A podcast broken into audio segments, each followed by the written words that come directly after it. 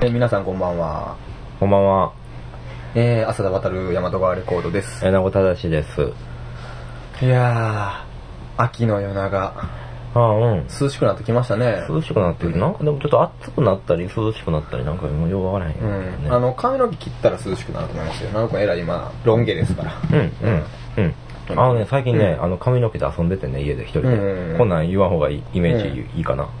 いやいやいや、遊んでたよね、髪の毛で。髪の毛一人で、あの、うん遊んでうん。て、こうなんかね、あの、こう、なんちゅうたらいいんかな、説明せなあかんな。うん。あの、えっと、髪の毛をうん。後ろでまとめ、手で持ってうんまとめてうん、片側だけにうん、あの、垂らすっていうのをしててしてみたらあ、これなんかすごいお姉さんみたいやわ、とうん思ってあの、髪の毛で遊んでるんですね。じゃあここでちょっとうん、階段コーナー。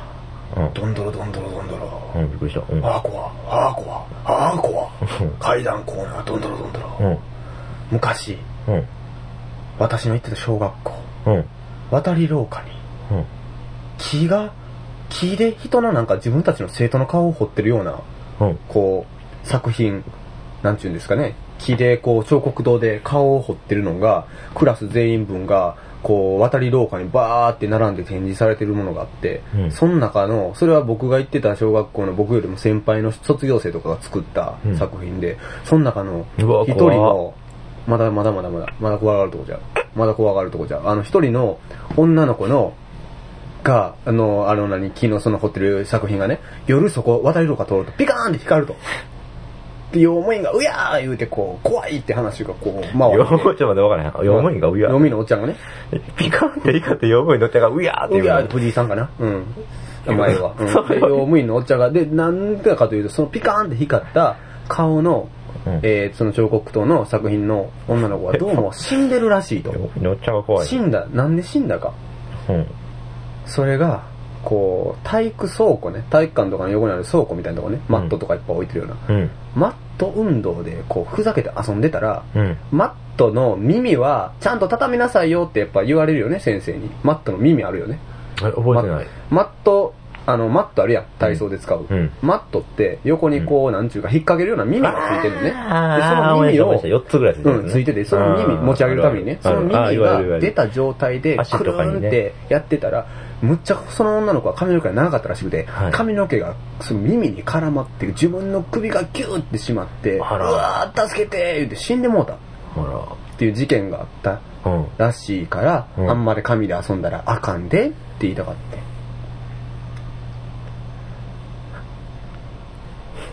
うん。隙間芸術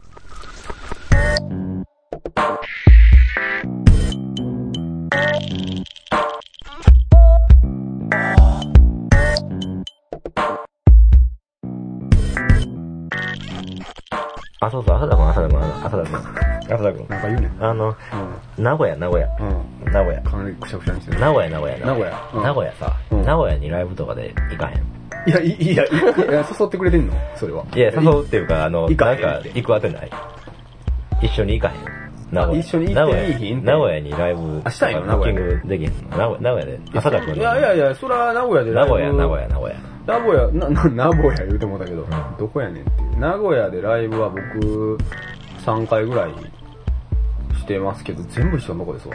あ、そう、どこでやりましえっと、カノーバンたあ、そう。さんですね。カフェ、カフェ兼、まあ、ギャラリーもたまにやりつつ、CD も売ってるとこです僕ね。名古屋では一回しかライブしたことないですわ。本当ですか？あの、カノーバン。カノーバ。ン。いや、僕ら、結局カノーバンのお世話になってる名古屋カノーバン、まあこれもあの、ちゃんと隙間ゲージサイトにリンクを貼っときますが、うん。カノーバンってね、非常にね、本当にあの、あのー、えーっと、場所はうん、すいません、今ちょっとパッと、住所とかは、ちょっとすぐね、うん。名古屋人じゃないか僕は言えませんけども、うん。あの、カノーバンっていう、まあ、カフェになってるところでして、うん。えっと、カフェの奥にちょっとしたライブとか DJ できるようなスペースがあり、たまに絵を飾ったり、ギャラリー的なこともやったりして、で、なんかあの CD もちょっと販売してるようなところで、非常にゆったりお茶を飲みながら CD 聴いたり、絵を見たり、音楽聴ける、うん。本当に、あのーもう、真っ白な、白いイメージがあるんですようんあるねうん。もう壁面も白できてて。あるねうん。うん。あのスペースで、うんえっと、結構いつもお世話になってますけども、うん僕以前は、だから今まで3回のうち1回は米子君と一緒ですよね。サムライジャズに僕が参加してた時に、ああ、えー探してたんですか？してたね。してた時に、うんえー出させてもらった企画と、うんあと次は、えっと、あのー美術、えっと、サウンドを、まあ、使ってある作家さんの梅田哲也っていう方と、僕と、えっと、何人かで、うん。あのー一緒にツアーをしたことがあって、それが、え2年前の夏ですね。その時に出た時と、うん。あと、うん去年僕が CD を出した時に、ん。ユーコネクサス6さんと一緒にやりました。その3回ですわ。でね、ガノバンはええねん。ガノバンの話はいいとこやけど、あガノバンの話をしたいわけじゃない。ここカットな。違う違うカノーバンのあれも抜いとこか。違う違う違う。違う違う違う違う。違う違うう。違う。ガノバン僕大好きですけれども、今言ったのはカノーバンに行きたいとか言ってるわけじゃない。う名古屋、名古屋、名古屋。な名古屋に何がしたいんだたらにいたら。あのそれはいいんやけど、名古屋、名古屋。名古屋さ。名古屋さ、ロボットミュージアムがあできてん、できたらしいのよ、名古屋。名古屋にロボットミュージアムミュージアムができた。うん。あの、アートといえばやっぱりロボットやんか。うんうんうんだかアートということやな。うん。ら な、うんあの、ロボットミュージアムができたって話で、うん今もうだから、あの、話題騒然じゃないですか。もうなんかあの、巷の、こう、ロボットマニアたちがうんそこに集まって、うん。うん知ってる話？浅田君話知ってるロボットミュージアム。いやいやいや、初めて聞きました。あの、などんんかねなんですか、えっ、とね、僕もね、あの、想像やねんけど、うん。あの、あ、想像じゃない、想像じゃない。あのね、ロボット、デパート、うんあの、ロボットの展示とかもあって、ロボットがその生活に今後どうやって入っていくかとか、なんかそういうまあ展示もあって、これ想像な？これ想像な？これ想像、今言ってるの想像な、うん。そう多分そういう展示があって、うん。あのー今後どうや、ロボットの技術がどうなってるかとか、そういう、これ想像やけど、うん。そういう展示があ全って。で、これほんまに、これほんまにあるのは、うん。ロボットレデパートっていうのがあるの。へロボット、ドワーって売ってんねん。今、これは、ロボットって言ったよね。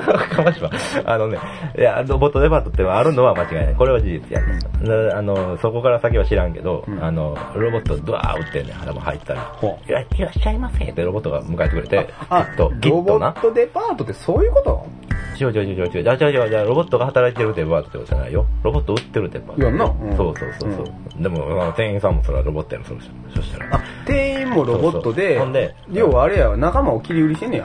切り売りってない切り売りってどうって。んで、あの、あの、あれやね。だからその、きっとあの、行ったら、ロビタとか、うんあの、ロビタって言って浅田君わかるかどうかわからんけど、ロビタとか、うんうんあの、アトムとか、うんアトムは売ってないわ。うんアトムはごめん、アトムはだってあれやもんな。一台きりやもんな。天馬博士が。でもめっちゃ重いらしいからな。やかましい。あの、あとは、あの、あの、あの、なんやっけ、あの、浅田君の好きなエヴァンゲリオンのロボットとかも売ってない。あれはだってなんかあれやもんね、特別に作られてるもんやもんね。あー。だからロビダイナミレイも売ってんの？アヤナミレイっていうキャラクターはロボットじゃないんじゃないの？え、ロボットじゃないとしても、アヤナミレイの質感で、アヤナミ触ったらアヤナミレイの質感で、もうどんどんなんかもう、もうその、あの家を建てたり下水道を掘ったり公安に役立ってしてきた。みんなみんな野宿仕事行かれずに野宿している。みんなみんな仕事してきた。僕らはみんな生きている。僕らはみんな生きている。うまいっすわ僕らはみんな生きている。僕らはみんな生きている。僕らはみんな生きている。野宿するのも大変だ。僕らはみんな生きている。寝る場所探して苦労する。僕ら。毎晩人が寝静まる。イベントさせてもらってありがとうございます。大和川レコードフューチャリング、えっ、と、野宿生活パフォーマー、立花康。うわー！僕らはみんな生きてい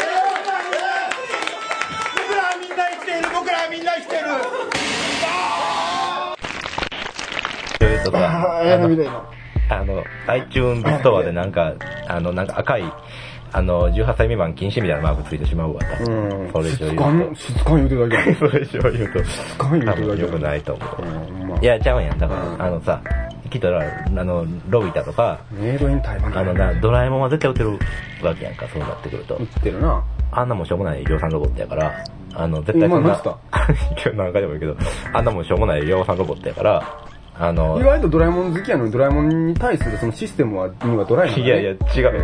だって事実やん。あの、あの、しょうもない量産ロボットじゃないですか、うんドラえもんって割と。いっぱいおるわけじゃない。まあ、あの、未来の世界でいう玉でみたいなとこ売ってるようなもんや スーパー玉でみたいな。スーパー玉でにドラえもん売ってるみたいな。未来、未来の未来のスーパー玉では多分もう、うんもっとネオンがすごいうんことになってて、うんもうそこに行ったら、んだいたい最新型の、うんなんか、最新型やねんけどもう150円とかで買えちゃう、こう、包150包丁とかガムテープとか、の横になんかそういうなんていうの、いわゆる食品じゃない、そういう小道具を置いてるところの横にドラえもんを持ってんねやもん。うん。うん。それぐらいの勢いでの、あの、量産ロボットやからレ、シート薄すぎんねん。半年後消えとったんやないかもしれん。どんだけケチっとんねん、レシートのインクに。まあ、ええわ。はい。で、ドラえもんが？ドラえもん売ってると思うはずやから、うんロボットデパートって言うからにはドラえもん絶対売ってるはずやから、それを売ってなかったら、だってあんな、そんなん嘘やん。ロボットデパートちゃうやん。うん。いなや、怒ってるやん。いや、ほんまにそれ売ってなかったら、それやら、ジャローに電話しようっていう話やジャローってどうジャローやんか、そんなん。売ってなかったらな。カカットな、今のところ。なんでやねん。なんでやねん。そんな、そんなダジャレは引くよ、リスナーは。全然普通にスムーズな話の流れの上の、で上での出来事やん。わかったわかった全然。まあ、そこ多めに見た今の。カットしたらだって話続かんで。あ、やばいやばい。怒らせてしまった。あの、今の、だから、結論を言うと、米子君的に、うんその名古屋になんで行きたいかっていうのは、まあライブもさることながら、ついでにライブがあったらええって感じで、ロボットデパートでドラえもんが売ってるから確かめに行こうぜってことや。買いに行く買いに行くかいや、ら。あのね、買いに行くとかじゃなくて、確かめに行くやで、それはあ。レベル的には。多分売ってないもん。自分、匂い見すぎてドラえもんは売ってないよ。ドラえもんだってあの、岡崎京子のさ、漫画で、ボカもうダメだっつってドラえもん死んで、のび太としずかちゃんがセックスしまくるやつしてる？あれ？知らへんか。それはもう岡崎京子の。18未満とか。岡崎岡崎京子の漫画を参照に、これもあの、リンク貼っときますんで、ドラえもんの話があります。ピンクハルの誰やって。天王寺から律川に抜けた道路のように道の両側に植栽を作って道幅を狭くするそれでもうあの露天商とか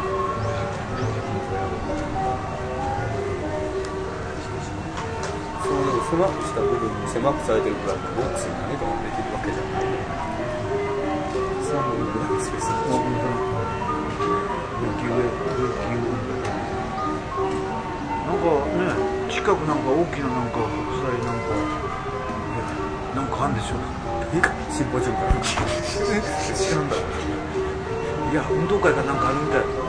競技会かなんかそれ目指してるの運動会いや運動会競技会もうみん。な実際的に言うと去年の撤去の時にそのね1年に1回の脱ボールって。またこの春に撤去をいやちょっとや準備しとかないとなって具体的に準備するってなったらあ荷物を捨てるんですな。荷物を全部整理してだけまだどっかに立てるようなもう無理やねんまあだからね荷物少なくしてそれを持ち歩くってしかないな道に出るってことえ道に出るってこそうだね。とえーっとなんか米尾君最近ライブをしてきたっていう話を聞いたんですけども。ああ、うん、やってきましたね。あのね、奈良町、奈良の、えっ、と、カフェサンプルっていうところで、サムライジャズっていうバンドでライブをしてきたんですけどね。はいはいあのー、奈良でやるのね、初めてやね。まあ奈良でやることないですよね。ないよね。関西にいても。そうそうそうそう、なんかね、あの、関西、この辺だ、大阪やったらもちろんあるし、うん。あの、京都がもちろんある、いろいろあるじゃない。ですか。うん。大学もいっぱいあるし、うん。京都はね、もちろん。京都神戸大阪わかりますけど。そんなの神戸、そう、神戸もまだね、あの、あんまり関わりある人、僕知らへんねんけど、でもまあ、あの、クラブとか、うん。ライブハウスとかいっぱいあるのは知ってる。奈良はちょっと、あんまりイメージないので、うん。なくて今までもなかったんやけど、からって行ったことが。うん。ただ今回初めて、割とね、2周年かな、うん。そうそう、2周年らしい。うん。2年前からであるらしいんやけど、うん。そのカフェサンプルってとこに行ってきて、なんか奈良町って分からへんでしょ？分かる、えっとね、奈良町はね、僕のイメージでは、あのー、川瀬直美さんの映画のイメージですよ。あどうなんですか、それ。川瀬直美さんって女性の、えっと、映画監督で、うん。あの年も若いんですけども、まだ40いってはれへんぐらいの若い30代のさ映画監督の方で、うんその方はもう常に奈良町っていうか、自分が地元が奈良なんで、か彼女はね、うん。奈良町を舞台にした作品をずっと撮り続けてカンヌの映画なんか賞取ったりとかそういうことしてはるうん。監督さんで、うん。もう普通に有名な、うん。伝え見たらもうビデオ絶対あるような方なんですけど、うん。とにかく舞台全部奈良町なんで、うん。もうそその印象ですよね。それも最近撮ってるもんなの今も撮ってはりますね。今なんか新作撮ってはるのか撮れ終えたんかわかんないです。けど、みたいですよ。えー、その奈良町っていうのはなんか昔から割と本当に昔から由緒のある、うん。えっ、と、ところ、長屋とかの並んでる、うん。お寺とかの長屋並んでるところ、あのー、イベント自体はどういうイベントだったんですか？そこの場所で行われたのうん？なんかイベントにテーマとかがあったんですか？何ですか？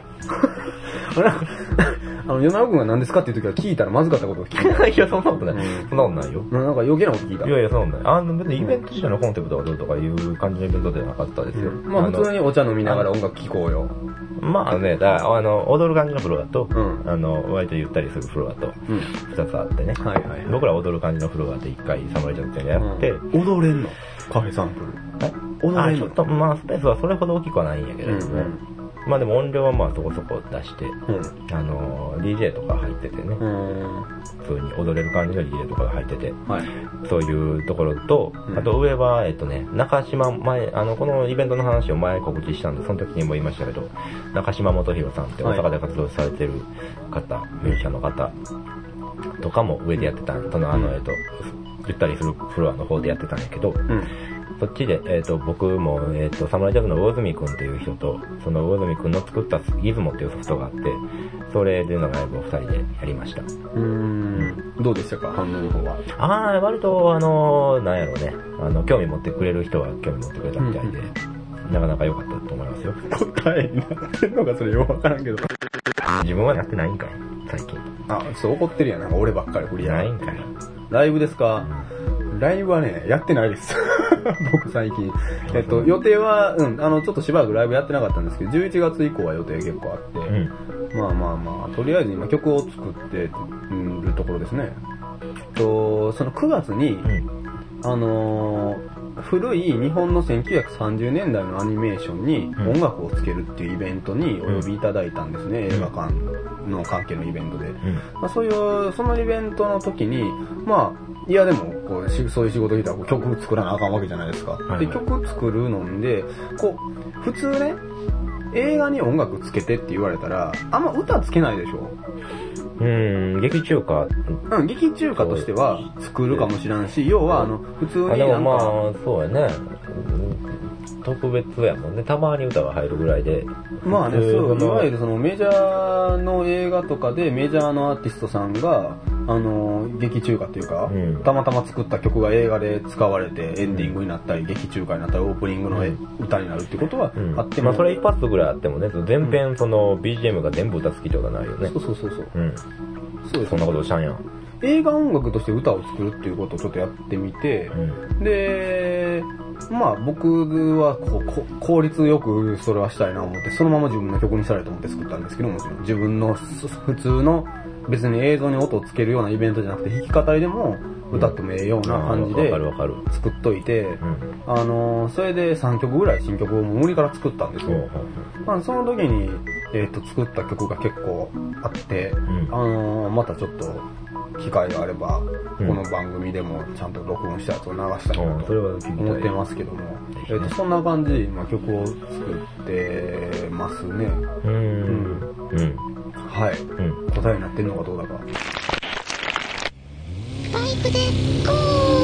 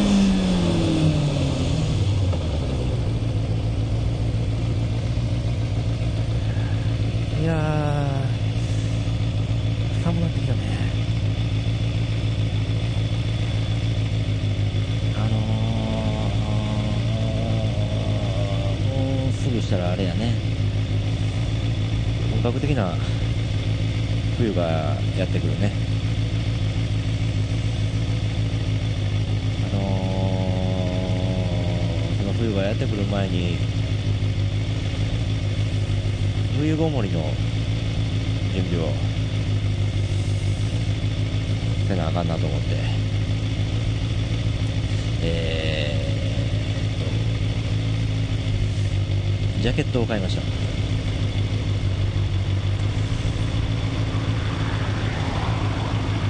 ジャケットを買いました。あのーこれで一番冬を乗り切ってね、あのー春にはみんな笑顔で会えたらそれってなんかすごく素敵なことなんじゃないかななんて。思ったりします。それじゃあみんなくれぐれも元気で。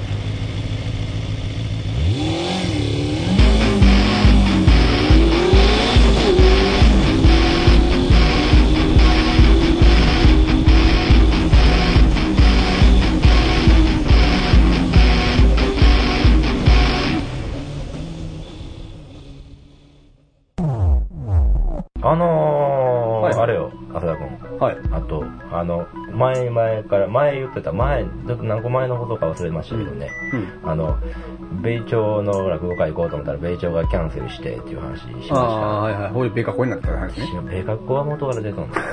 そうそう。米学校ちゃうし。そうそう。なんで、何、何個になってたって話でもなく、あの、8本になってたって話ね。そうそう。第4回ですね。そうそうそうそう。それ結局悩んだけど、行ってきたんやんあ、か。行ってきたんや。で、確かね、5、6人出てはって、うん。5人かな、うんあの、最初の方はちょっと僕あんまり見たことない、あの、その、一門の若い人やってんけどあの、米朝の息子さんとかね、うんあんまり僕、テレビとかであんま見えへんやんか、うん小米朝さん。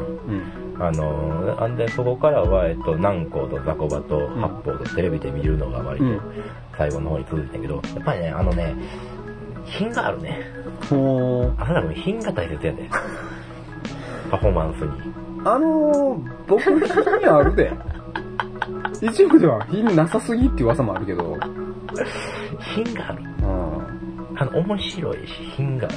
面白くて品がある。うん。羨ましいな。それしかも、あの声がやっぱり一番気になってんけど、うんあのザコバとナンコって人はもう声にめちゃめちゃ特徴があるやんか。うん、どっちも。。うん。あの、それがすごいね。やっぱり品が、うん自分の感じもあるんだよね。だからそういう声とか、はじめ。それぞれ聞いてたら、んあの、全く自分の感じもあるし、もう面白かったですよ。あと、米朝出てきた。あ、ほんまに？米朝がそうなんですか、米朝がねうん、米朝がもうびっくりやね。うん。あのね、うん。あの、その、小米長さんが、息子さんが喋った後にちょろっともう出てきはって、うん挨拶するだけみたいな感じで出てきてんけど、もうなんかもうおじいちゃんで、そのもう小米長さんともう一人に、んあの、両脇から支えられて、うんもうすごい歩くの辛そうな感じで出てきはって、うん。ほんで、あの、ちょっとじゃあ短い話をいくつかします言ってうん、喋らはんねんけど、うんテンポがちょっとね、あの、おかしくて、うん。見てて心配になる。あちょっと短い話する言うたんやけど、ちょっと思い出さなあかんから、思い出さん、いざ言うてみるとちょっと思い出さんもんやね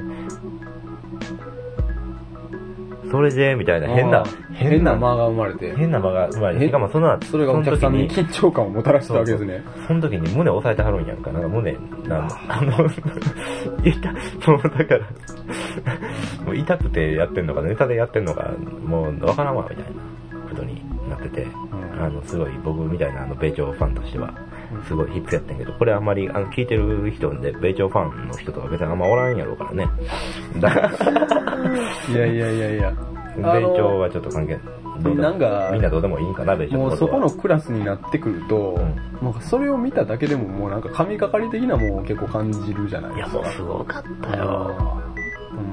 ーほんま。すごかった。あのね、そういう例で言うと、全然、全然ジャンルが違うし、例にもならないかもしれないですけど、うん違いすぎて、あの、えっと、ぶ舞踏っていうかダンスの世界で、大野和夫さんっていう、もう、超大御所の人がおるんですよ。もう、本当のおじいちゃんでも80何歳とかの世界だと思うんですけど、もっと言ってるかもしれないですけども、はい大野一雄さんが、えっとね、あのー、一回大野一雄さんに関する展覧会をね、あの、フェスティバル、大阪のフェスティバルゲートの中の、えー、ダンスボックスさん、ダンスボックスっていう NPO 法人があって、そこの、まあダンスに関するところなんですけど、そこで、そことは、が主催してやったことがあって、その時に大野さん本人来られたらしいんですけど、うん。もう、完全車椅子で、で、お付き添いの人が二人おってとかで横にバッテリーついて、全く動かへんねんけども、たまにこう、手がピクって動いて、うん。音楽とかに合わせて一瞬なんか動く瞬間があって、うん。それを見てみんな泣くらしい。その大野さんの方は、ん。い意識がしっかりしてるえっと、意識、いやでももう喋られへんぐらい、あうん、もうボーってなってる状態やねんけどもは、えっと、どういう意識の状態か僕はそれ見てないんですけど、話だけ聞いて、その話は。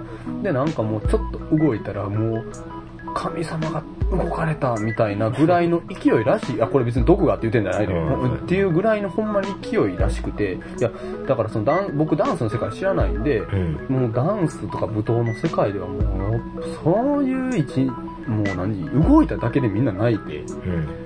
あれはきっと、そその動いたことがもうダンスであるっていううん、特にね、ところにその動きがね。繋がってくるぐらいのことをみんながその、ね、うん。そこにおる観客たちが捉えるっていう、そそどこ、どんな存在やねんっていう、そこまで行くと。うん。そうだね。ほんまにか、そんな話を聞くとなんかすごいですよね。んほんまに。ほんまにね。うん。うん。いや、ほんまに米朝ぐらいの、なもうその見てきた中ではすごいなと思ったけど、裏に回って帰るときに何個がタクシー乗って出ていくのは見たけど、まあそれは別に普通に何個やったけどね。ああ、なんああ。ああ、何個タクシー乗ってんだ。何個さんやな。で、なんだけど。でよ、長くんベカコって呼んだんやろ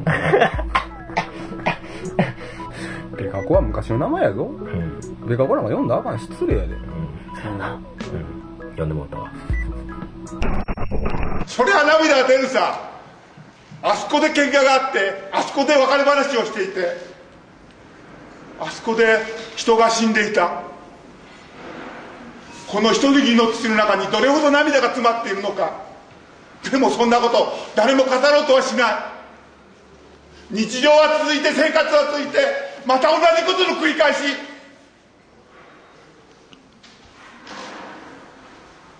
本当は良い人なんです。そりゃ好きな人に良い目見せるさ。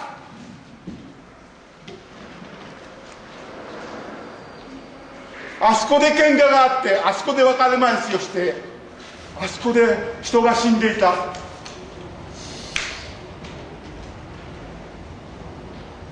この一握りの土の中にどれほど涙が詰まっているのか。でもそんなこと誰も話そうとはしない。日常は続いて生活は続いてまた同じことが繰り返される。本当は良い人なんです四六時中付き合ってみろ嫌な面も見るさイベント情報のコーナーです。えーっと、僕の方から一つ、えーっと、11月4日土曜日に、えー、フェスティバルゲートブリッジで行われるライブのイベント、ポット2、えー、というのがありまして、これは、え4時間ぶっ通しセッション大ギグ。今現在の関西日本の音楽シーンでひときわクリエイティブな輝きを放つミュージシャンたちによる壮絶な大インプロセッションバトルということで、結構あの関西で活躍されているいろんな、えーっと、ミュージシャンの方が出て、それぞれになんか、組み合わせを決めてセッションするみたいなことのようなんですけれども、えーっと、アフリランポの二人とか、えーっと、村上権三さん、佐渡島何さん、えーであるとか、たくさんの方が、もう本当にね、21名、本当にたくさんの方が出られるので、えっ、と、サイトの方に書いておきますけれども、えっ、と、楽しそうなイベントですので、よかったらぜひ、えー前売り2000円、当日2500円ということです。はい。はい。えーっと、じゃあ、えー僕の方からは、えーっと、映画上映の、えーっと、あの紹介です。えっと、10月の21日より、えー、重曹第7芸術劇場でロードショーをしています、えー、チーズとウジ虫という名前の、えー日本の、えードキュメンタリー映画の、えー紹介をします。えっと、こちらは、まあ、2005年に、えー山形の国際ドキュメンタリー映画祭で、えー小川晋介賞国際映画批評家賞とか、えーダブル受賞をされた、えーっと、非常に最近話題になっているドキュメンタリーでして、えー非常にあの結構若い日本人の、えー加藤、えーと、春代さんっていうのかな、千代さんっていうのかな、ちょっとかあの字どっちとも読めるのかなって気もししますけども、の方が監督にされている、えーっと、母親の、まあ、看病のために故郷に帰ってきた、えー主人公、えー監督さんですよね。自分自身が母親の病気が治る奇跡を信じてこう撮影を始め、で、そこでカメラに収められた、え限られた命を精一杯生きる母と高齢の祖母との何気ない日常風景、えーこういった、え風景を、えーと記録しているドキュメンタリー映画です。これが、えー10月の、えーこの放送の割と直後であれば、10月28日の土曜日から11月の3日の、えー祝日までは連日4時50分から、えー重曹第7劇場でやってます。えー残りのスケジュールなどは、えーサイトの方でご覧ください。あとは、米子くんのじゃあ今後の活動は、えーとですね、えー僕の方で11月の9日の木曜日に、えーと、ココルームで、えー、PPPPCBN っていうイベントに、えー桜井智之さんと、この間曲も紹介しました桜井智之さんの智之10番勝負ということで、すごい大丈夫ですね。なんか、えっ、と、10対番決対決し、えっ、と、毎回人を呼んで対決していくっていう企画で呼んでいただきまして、桜井智之さんと対決しますので、えっ、と、それと、えっ、と、あと、アソギ1905、湯や、モグラが一周するまで、ホーリーヤーという方々が出ます。えー、7時から1500円です。はい。えっと、大和川レコードの方はですね、えーっと、11月3日の祝日の日に、えーっと、神戸のキャップハウス、えーっと、第1回目の放送で、あの、ワークショップの子供たちの音楽とか効果を流したと思いますけど、そちらで、えーキャップハウスさんの、えーレコーディングスタジオっていうのがありまして、そちらのスタジオを使って、えーっと、公開レコーディングを、えー行います。えーと、それが11月3日の、えーキャップアップ工作等を作りますという、えーイベントですね。えーこちらで、えーと、これ基本的に昼はもう11時ぐらいから、えー夕方5時ぐらいまでずっとやってますんで、えー値段も、あの、特には、えーいらないというか、結構無料でいろんな、えー企画が待ち受けてますんで、よかったらお越しください。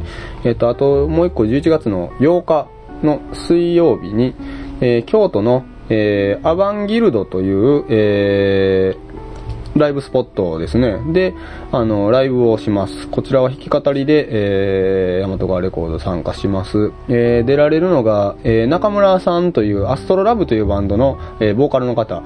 で、えー、太田暁さん、えーフューチャリング清水、えープラスウコン、えーさん。えーウコンさんはソフトの方ですね。えーと、えー一緒にやります。11月8日の水曜日、えーっと、値段は、えー1800円。ワンドリンク。えーと、当日が2300円ワンドリンクになってまして、えー、時間等詳細は、えーウェブでご覧ください。お願いします。本日の曲は、三条ハンソンというユニットの曲をお届けします。三条ハンソンは、太陽さんとおっぺけさんという女の子二人組からなるユニットで、えー、激悪アイドルユニットということで、京都を中心に活動されています。えー、今日お届けする曲はですね、えー、ミニアルバム、The First Love から、曲目は、彼氏はゲイ。